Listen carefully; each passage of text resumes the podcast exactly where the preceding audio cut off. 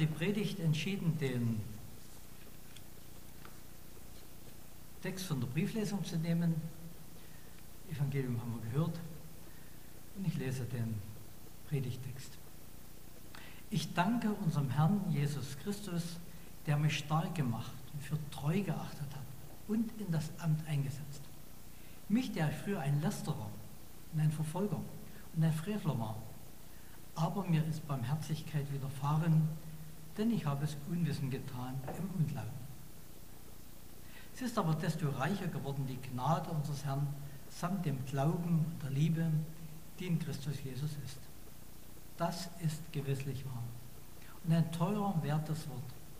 Christus Jesus ist in die Welt gekommen, die Sünder selig zu machen, unter denen ich der Erste bin.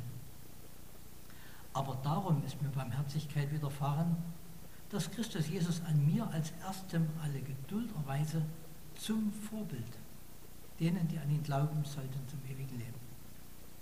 Aber Gott, dem ewigen König, dem Unvergänglichen Unsichtbaren, der allein Gottes, sei Ehre und Preis in Ewigkeit. Amen. Was ist schlimmer?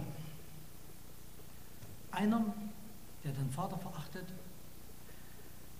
das Erbe mit Prostituierten und Saufgelage verprasst, das haben wir aus dem Evangelium gehört, oder einer, der die Jünger mit religiösem Eifer verfolgt, bis auf den Tod hat, so wissen wir es von Paulus, jüdische Namensgebung Saulus, was ist schlimmer? Und wir, hier und heute, trifft uns das? Sind wir das? Weder das eine noch das andere denke ich mal. Höchstens so ganz kitzelein vielleicht. Nein, auch das nicht? Oder? Paulus schreibt an seinen Mitarbeiter, den Timotheus, den er sozusagen geprägt hat, mit dem er viel Dienst getan hat. Tja, was geht uns das an? Oder ist es auch eine Botschaft an uns? Generell steht in der Bibel, deshalb ist es überliefert. Auch wenn wir nicht auf so dramatische Art und Weise zu Jesus gefunden haben wie Paulus. Aber im Prinzip ist das gleiche. Wir sind Jesus begegnet. Sonst säßen wir wahrscheinlich nicht hier. Und wenn das nicht so war, haben wir es vielleicht noch vor uns. Deshalb sollten wir umso mehr hinhören. Dann lohnt sich erst recht. Denn Paulus schreibt an Timotheus, aber heute hier an uns. Wir wollen hinhören, ich will hinhören. Ich habe das für drei Teile mir genommen und jetzt mal ich vorne angestellt. Ich danke Jesus oder ich verdanke Jesus, das ist der Teil. Das zweite, ich weiß, es ist unumstößlich wahr. Und das dritte, ich als Vorbild, Fragezeichen, Gottes Barmherzigkeit, Ausrufezeichen. Also ich danke Jesus. So beginnt dieser Abschnitt. Ich danke nach Luther oder ich bin voller Dank nach der guten Nachricht. Über Danken und Dankbarkeit könnte man ganz viel sagen, ausführlich predigen. Muss man aufpassen, dass nicht die übliche Predigtzeit um ist und man immer noch bei Punkt 1 ist. Unzählige Gründe, 10.000 Gründe, eines der Lieder und noch viel mehr. Ein ganzes Jahr, schon eine ganze Weile her, wurde mal zum Jahr der Dankbarkeit deklariert. Das Jahr hat mir gereicht. Weil es so viel gibt, weil es so wichtig ist. Nicht die Glücklichen sind dankbar, es sind die Dankbaren, die glücklich sind, sagt ein französischer Philosoph. Nicht die Glücklichen sind dankbar, sind die Dankbaren, die glücklich sind. Ich habe mir zwei Lieder rausgezogen zum Thema, die wir zum Teil kennen. Ich danke Gott und freue mich von Matthias Claudius, wie das Kind zur Weihnachtsgabe, dass ich da bin und dass ich dich schön menschlich Antlitz habe, dass ich die Sonne, Berg und Meer mit Laub und Gras kann sehen und abends unterm Sternenheer und lieben Monde gehen.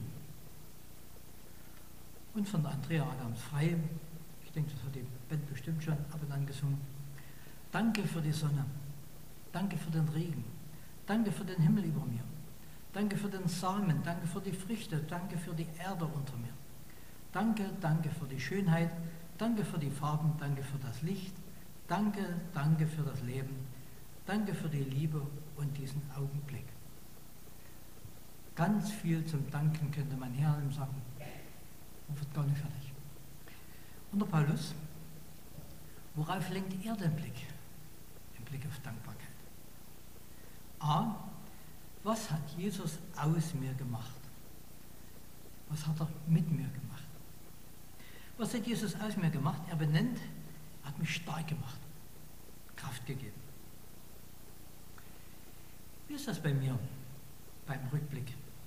Wie hat Jesus mich geführt? Stark gemacht, um Glauben durchzuhalten, Kraft gegeben, wenn ich niedergeschlagen war, mich gestärkt für meine Mitarbeit der Gemeinde und hat mir Kraft gegeben, Ablehnung oder gar Spott von Nichtchristen auszuhalten.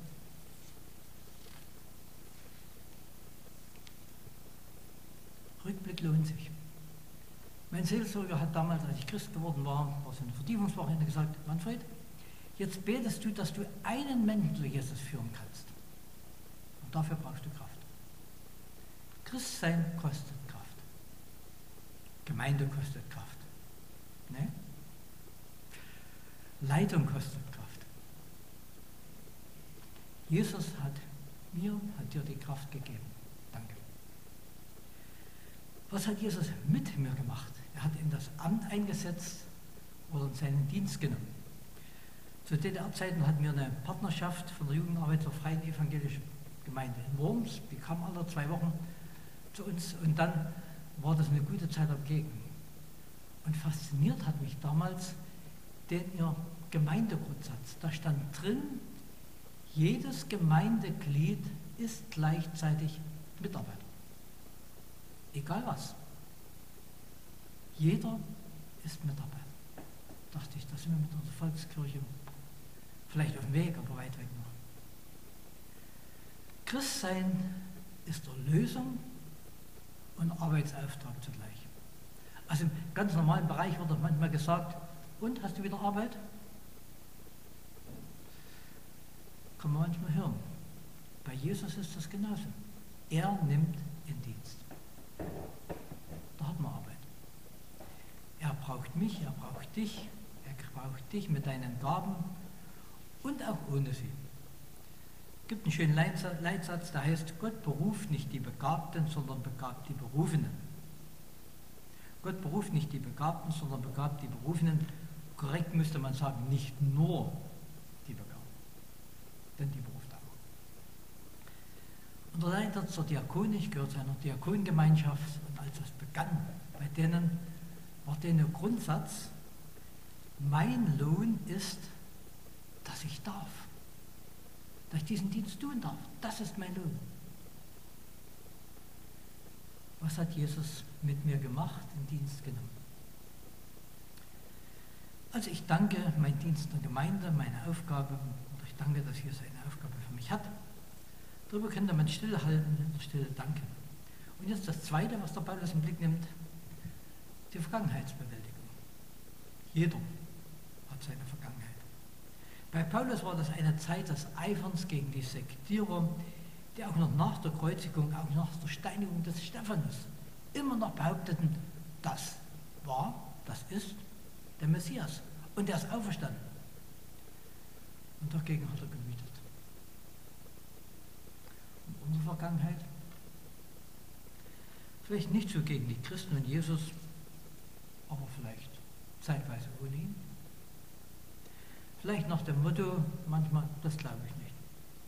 Oder die Christen, also die ich kenne, die sind mir so komisch, so heuchlerisch, so fanatisch. Da möchte ich eigentlich nicht dazugehören. Oder das andere, ich habe es begriffen, Jesus will mein Leben bestimmen. Nein, danke. Also das mache ich selber. Das ist doch mein Leben. Und dann vielleicht auch Dinge in der Vergangenheit, die keiner wissen darf. Tiefsten drin wissen wir schon, was Sünde ist, was gewesen ist. Paulus sagt, das war. Und Jesus hat das nicht unter den Teppich gekehrt, sondern bereinigt. Da steckt wirklich das Wort rein drin. Jesus reinigt, macht frei von Sünde. Ich kann getrost nach vorn schauen, auch wenn meine Vergangenheit kein Ruhmesblatt ist. Fazit, ich danke Jesus. Ich verdanke Jesus so viel. Das Zweite, es, ich weiß, es ist unumstößlich wahr. Absolute Wahrheit.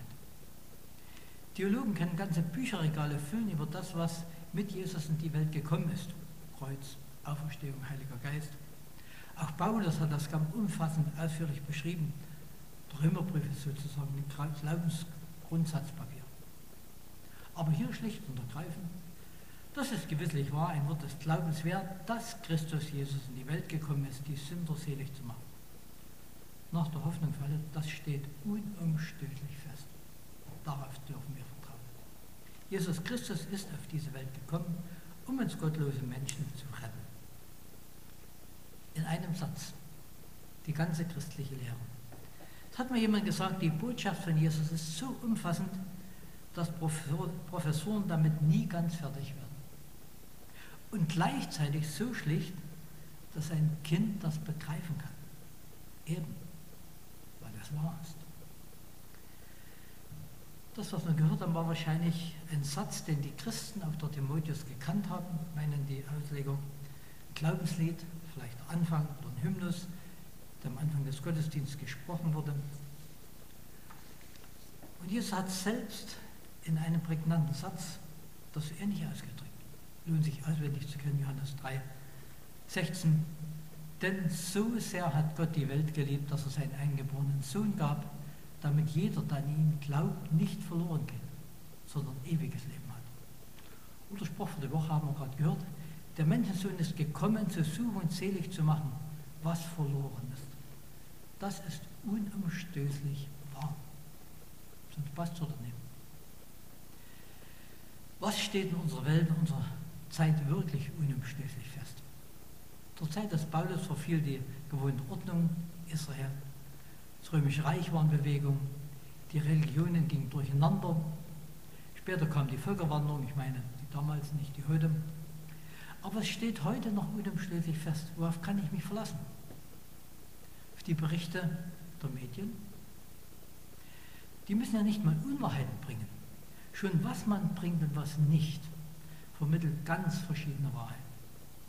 Oder gar noch die dazugehörenden Kommentare. Beispiel, Anneberg, Corona jetzt ohne gewesen, war immer der Marsch für das ungeborene Leben, ein Schweigemarsch. Schweigen durch Anneberg bis zum Markt oder vor der Kirche. Dagegen wütende Proteste, die kamen aus Dresden und Leipzig angereist und haben lautstark, die Polizei hat mühsam Abstand gehalten. Kommentar in den Medien die Radikalen. Da waren nicht die Schreier gemeint, sondern wir, die verschweigen durch Annaberg gezogen sind, die Radikalen. Worauf kann ich mich verlassen, was es war? Sie Versprechen der Parteien, ganz gleich welche Couleur, Ordnung, auf Recht und Gesetz, Menschen, im Großen und Kleinen. Unumstößlich steht, eins fest. Gott hat mich, hat dich unendlich lieb. Und Jesus ist gekommen, das ist eine Tatsache, um mich und dich selig zu machen. Oder anders ausgedrückt, mich und dich zu retten aus einem Leben ohne Gott, Stellen wir das so vor, wir sehen ja manchmal noch die Bilder, wie schiffbrüchige Migranten rausgefischt werden aber dann landen sie erstmal irgendwo in einem Lager oder erstmal lange Zeit auf dem Schiff. Lampedusa zum Beispiel. Wenn Jesus mich rettet, dann fischt er mich nicht nur einfach raus, sondern bringt mich auf festen, unumstößlichen Grund. Er sorgt für mich. Er kümmert sich. Das steht unumstößlich fest. Er gibt mein neues Leben, Geschwister, Familien, Gemeinde, und er gibt mir einen Auftrag, das steht fest. Dritter Gedanke, als Vorbild geeignet, ich, Gottes Barmherzigkeit. Ja, der Paulus, Das ist schon eine spannende Lebensgeschichte. Da ist einer, da könnte man sich nur eine Scheibe abschneiden. Und man nennt das auch so. Gottes Barmherzigkeit, Jesu Liebe und Geduld hat mich dazu gemacht. Und deshalb Vorbild. Nach dem Motto, wenn Jesus das mit mir kann, dem Paulus, dann mit dir erst recht.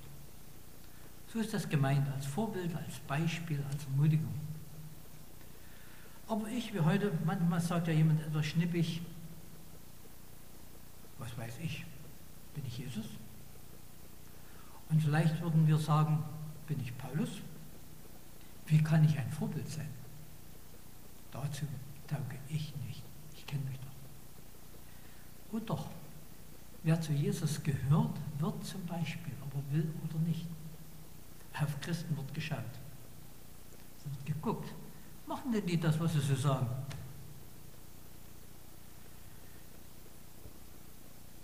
Suchen was raus. Und stellen aber auch fest, Christen leben anders.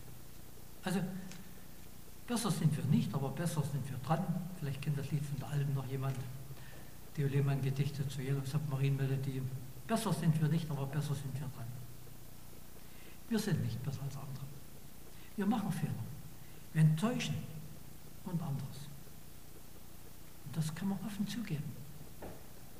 Paulus hat auch offen von seiner Vergangenheit geredet und manchmal auch, wie er sich mit einem anderen Mitarbeiter gestritten hat.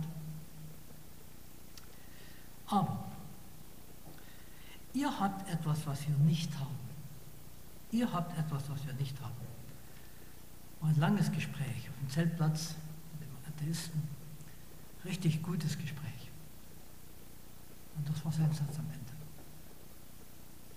Ihr habt etwas, was wir nicht haben. Oder Silvesterzeit mit Jugendlichen. Am Vorabend vor Silvester hatten wir einen Zeugnisabend geplant. Wer wollte, konnte in der großen Runde von reichlich 30 Leuten erzählen, was er mit Jesus in diesem Jahr erlebt hatte. Und das taten dann auch einige. Ein Mädchen bei den Zuhörern bekam einen roten Kopf und rannte aus. Eine Mitarbeiterin ging ihr nach, was war los mit ihr? War ihr schlecht? Sie sagte, ich habe das nicht mehr ausgehalten. Ich bin schon lange in der Junggemeinde. Aber was die da erzählt haben, das ist bei mir. Und dann hat sie ihr Leben mit Jesus gemacht. Vorbild. Die haben nur erzählt, was sie erlebt haben. Oder nach Pro Christ seiner Zeit hatten wir in Wildenfels gab es so eine Weiterführung, ne, so ein Treffen für Leute, die nach vorn gegangen sind oder sich von der Reihe entschieden haben. Und da war eine Frau dabei, die hat erzählt, ich hatte bisher mit Gott überhaupt nichts am Hut. Aber ich hatte eine Tante, die war fromm. Und die ist vor einiger Zeit gestorben. Und wie die gestorben ist, nee, die wusste, wo sie hingeht. Wir als Vorbild nicht im Sinn von positiven Beispielen, aber als Beispiel für die Barmherzigkeit Gottes. Das hat Gott gemacht. Als Beispiel, wie gerade ich, unfertiger, unperfekter, fehlerhafter Mensch, von Gott geliebt bin und mit ihm leben. Sicher gibt es auch Persönlichkeiten, da kann man gucken. Corrie ten Boom, Livingston, Franz von Assisi, und da könnte man eine ganze Reihe bringen. Lohnt sich mal die Lebensgeschichte so nachzulesen, nachzuhören. Aber Paulus sagt, nee, du, hier und heute. Es hängt nicht an der Berühmtheit. Es hängt an der Barmherzigkeit Gottes. Bleib dran, vertraue darauf, dass Gott das, dein Können, auch dein Nicht-Können, deine Fehler benutzt, um zu zeigen, er ist da. Er ist barmherzig. Dann habe ich noch eine Geschichte gefunden, zum Thema Barmherzigkeit, die hat mich schon immer mal angesprochen. Vielleicht kennt es manche. Das weiße Band am Apfelbaum. Einmal saß ich bei einer Bahnfahrt neben einem jungen Mann, dem sichtlich etwas Schweres auf dem Herzen lastete. Schließlich rückte er dann auch damit heraus, dass er ein entlassener Sträfling und jetzt auf der Fahrt nach Hause sei. Seine Verurteilung hatte Schande über seine Familie gebracht. Sie hatten ihn nie im Gefängnis besucht, auch nur ganz selten geschrieben.